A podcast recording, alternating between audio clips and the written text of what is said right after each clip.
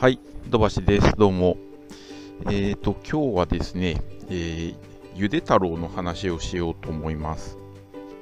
ゆで太郎って皆さん知ってますかね？あの、えー、蕎麦屋のチェーン店のゆで太郎ですね。私、ゆで太郎がもう大好きでですね、えー見たらついつい入ってしまうという感じで、えー好きなんですね。で、私、埼玉に住んでまして、埼玉にはですね、ゆで太郎があんまりないんですよ。えー東京に集中して、こう、出店してるような感じなんですよね。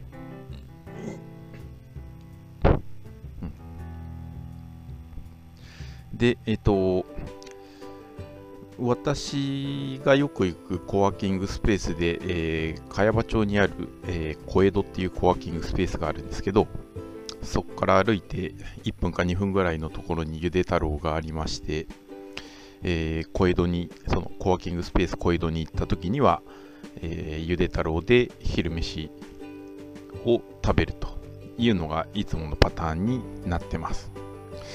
場合によっちゃ、え1日3回食べたりもしますね。えっ、と、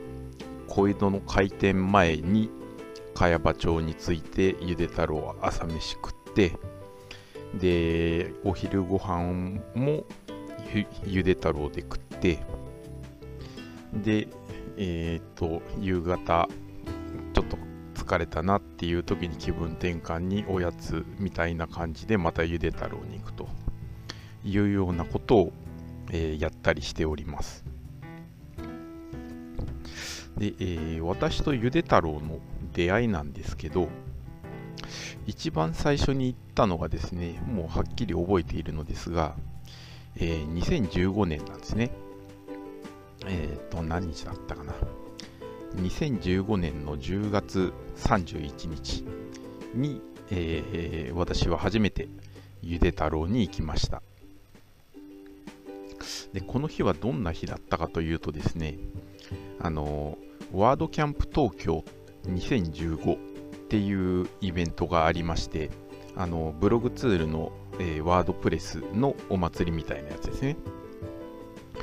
で、えーそこでですね、えっと、私は、えー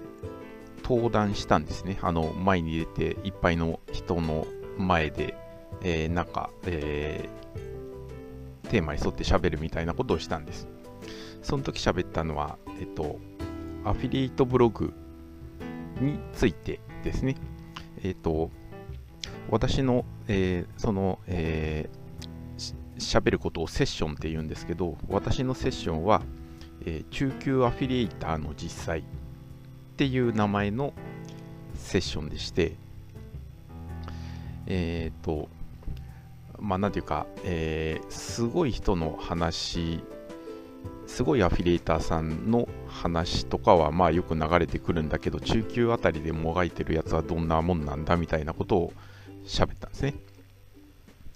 で、えっ、と、まあ私は、えー当時会社員をしていたものですから、こう、名前を隠して、え活動していたわけですけど、えーこの時、このワードキャンプ東京で講演した時にですね、えーもういいやと思って、えー実名を出してですね、えーセッションをやったんですね。えー私の私が働いてた会社は、えー当然のごとく副業禁止規定がありまして、えーなので、まあえーワードキャンプ東京でセッションしゃべるというのはお金をもらってやるわけではないので、えーそれ自体は別に、えー副業禁止規定に引っかかるわけではないんですけど、まあ、アフィリエイトブログについて話すわけで、えー収入得てるっていうのがこう丸分かりになっちゃうわけですね。うん、なんだけども、まあ、もういいやって思って実名を出して喋ることにしたと。で、えーセッション自体はですね、まあそこそこ、えーまあまあ、まあまあの受けの良さで終わったと思うんですけど、で、終わったと。で、えっ、と、私のセッションが午前中だったんですよね。うん。あ、午前中、あ、午前中じゃねえか。えっ、と、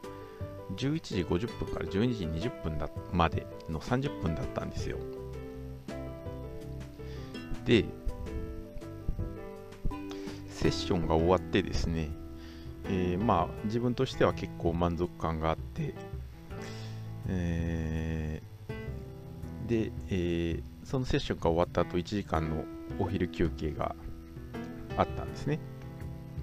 で、えー、セッション喋ったし、えー、これで俺も有名人だみたいに思ってですね、なんかツイートしたんですよ、確か。えー、その中級アフィリエイターの実際を喋ったこの私とお昼食べたい人いませんかみたいなことをツイートしたんですよね。えー、でも、え、誰も、え反応がなくてですね、えお昼休憩に入ってから15分ぐらい待って、えー、何にも反応がないのを確認して一人でとうとう昼飯を食べに行ったと。で、えー、食べに行った先がこのゆで太郎だったんですね。で、えー、まあセッション1回持ったぐらいじゃ、えー、ネームバリューも出ないようなとこうなんかこう思い上がってた自分をこうなんでしょうね。えー、思い上がってた感をかみしめながらこううんなんだろうなもうちょっと冷静にならでならねばとこう、えー、若干こう落胆しつつまあでもこれが現実だよねと思いながらそのゆで太郎に行ってゆで太郎のそばを食べたんです。で、えー、ゆで太郎に行ってみたらですね、まあとにかく、えー、売ってるそばが白いんですよ。白い。えっ、ー、と、ゆで太郎って基本的には蕎麦屋なんですけど、えー、基本的には蕎麦屋なんですけど、えっ、と、えー、ってで、えー、100%そば粉じゃなくてもそばって名乗れるんですよね。で確か15%とか20%とかそば粉が混ざっていれば他は小麦粉でその小麦粉とそば粉のブレンドでそのそば粉の割合が15%か20%ぐらい入ってればそれはそばと名乗っていいと。で、ゆで太郎のそばはですね、もう明らかに白くて、そば粉の比率が低いことがもう一目でわかる感じなんですよね。で、こう、これが小諸そばとかだったらもうちょっとこうごまかす気があるんですよ。なんですけど、ゆで太郎はそういう、こう、気が一切ないみたいでですね、もう非常に白い、えー、ちょこっとだけしかそばの色がついてないそばと名乗っているほとんどうどんのそばを売ってたわけですね。でえー、私は結構それを見て衝撃を受けまして、うんこんな白いものをそばと名乗って売っちゃうのかというのがですね、こう、うん、なんて言うんでしょうね。その度胸がすごいなって思ったんですよね。その、まあ、あの、ゆで太郎はすごく安いんですよ。明らかに安いんです。例えば、あれ、えー、いくらだっけかな、あれ。えっ、と、とにかく安くて、あの朝食のセ朝食のセットが360円とかなんですよね。あの私、えっと、好きでよく頼むのが、えっと、おろし、なんだっけ、おろし焼きサバ、おろし焼きサバ飯セットみたいなセットがあってですね、えっと、酢のそばと、えっと、酢のつのそばがあってそれとは別にその、えー焼きサバ飯の小丼がついてくるセットがあるんです。でそれがですね360円で売られてるんですよ。そのそばがあって小丼があってそれで360円。というのがもう非常にこう衝撃というか、まあ、まあ衝撃と言っていいと思うんですけどむちゃくちゃ安いですよね。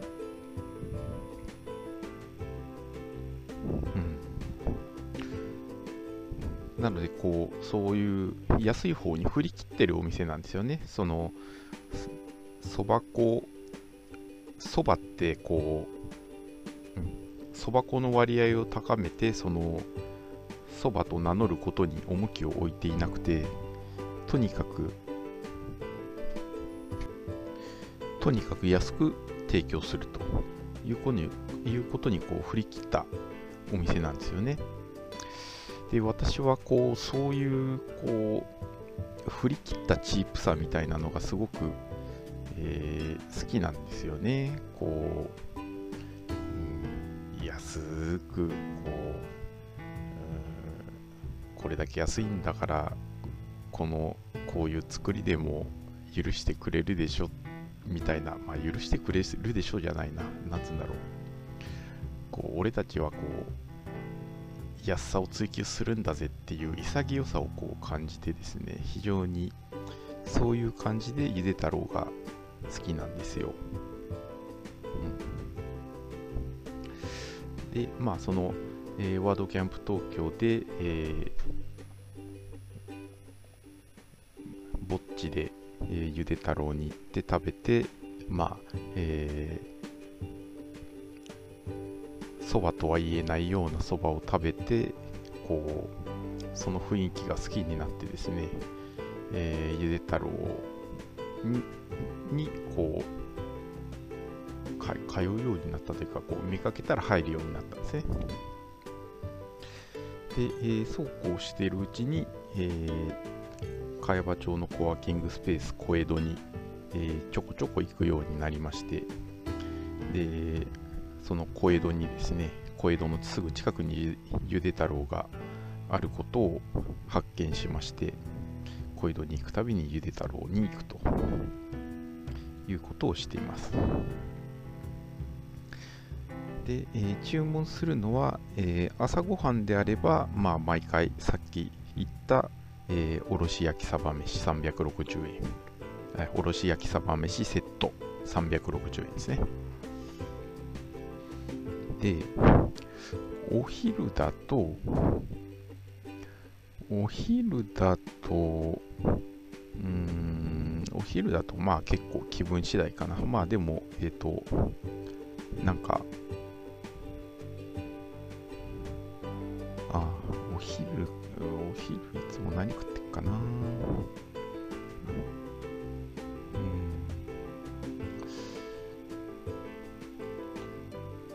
まあ、私はこうかき揚げがすごく好きなので、えー、かき揚げそばを頼むことが多いですね。で、あと、ゆで太郎はですね、えー、四半期に1回クーポンを配る、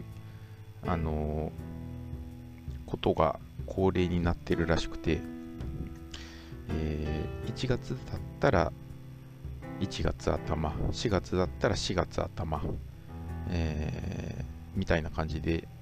3ヶ月に一遍無料クーポンを配るんですよ。で無料クーポンにはですね、えー、無料クーポンは、えっと、普通にお客として何か頼んで、そこで食ったらもうそれだけでもらえるんですね。その、えー、四半期の頭に行けば。で、無料クーポンにはどんな無料券がついてるかというと、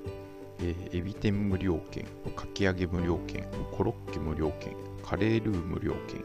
三陸わかめ無料券、生卵無料券、そば大盛り無料券っていうのがついている。で、えー、なおかつですね、この無料クーポン券は、四半期の頭に行くと、行くたびもらえるので、なので、えー、この間の4月頭にですね、私は2回行って無料クーポン券、今言った、えー、7つの無料券が揃った無料クーポン券を2枚もらいました。本当はもっと欲しかったんですけど、ちょっと、えー、小江戸に行く用事をうまく作れなくてですね、えー、なんかこう、無理やり用事作っていけばよかったなってこう今ちょっと後悔してます。うん何の話だっけ？そうそう。で、えっと、えー、私が好きなのは、えー、朝であればおろし焼きサバ飯セット360円。朝食セット。で、これが朝11時まで出すセットですね。で、昼は、まあ、えー、さっき言った通り、とにかくかき揚げが好きなので、えー、かき揚げそばを頼んで、それプラス無料クーポン券どれかを出して、それで食べるっていうことが多いですね。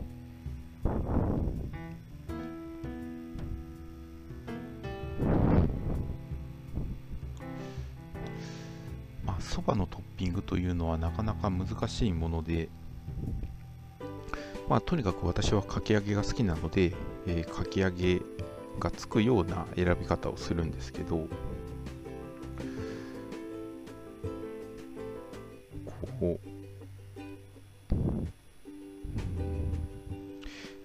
き揚げそばを頼んで、えー、例えば無料クーポン券でエビ天を頼むと、揚げ物2つになっちゃうので、結構こう胃に来るんですよね。で、私もう40過ぎてるので、こう消化能力が結構衰えてるわけですよ。なのでと、えー、頼んで美味しく食べるんだけど、えー、後でちょっと後悔したりすることもあります。でも腹持ちはいい。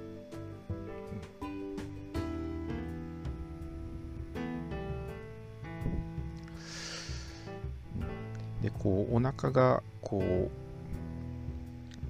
う、うん、なんか胃が疲れてるとか、そんなにお腹減ってないっていう時は三陸わかめ無料券を出して、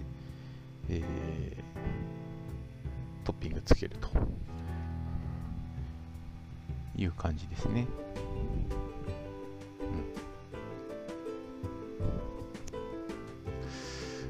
カレールーの使いどころが結構難しくて、こう、そばにカレールーをかけるっていうのは結構こう人によって評価が分かれるところだと思うんですけれど私はあんまり慣れてなくてですね。でもまあ無料クーポン券には限りがあるのででエビ天とかかき揚げとかコロッケとか三陸わかめとか使い終わった後に最後に残るのがカレールー無料券なんですよで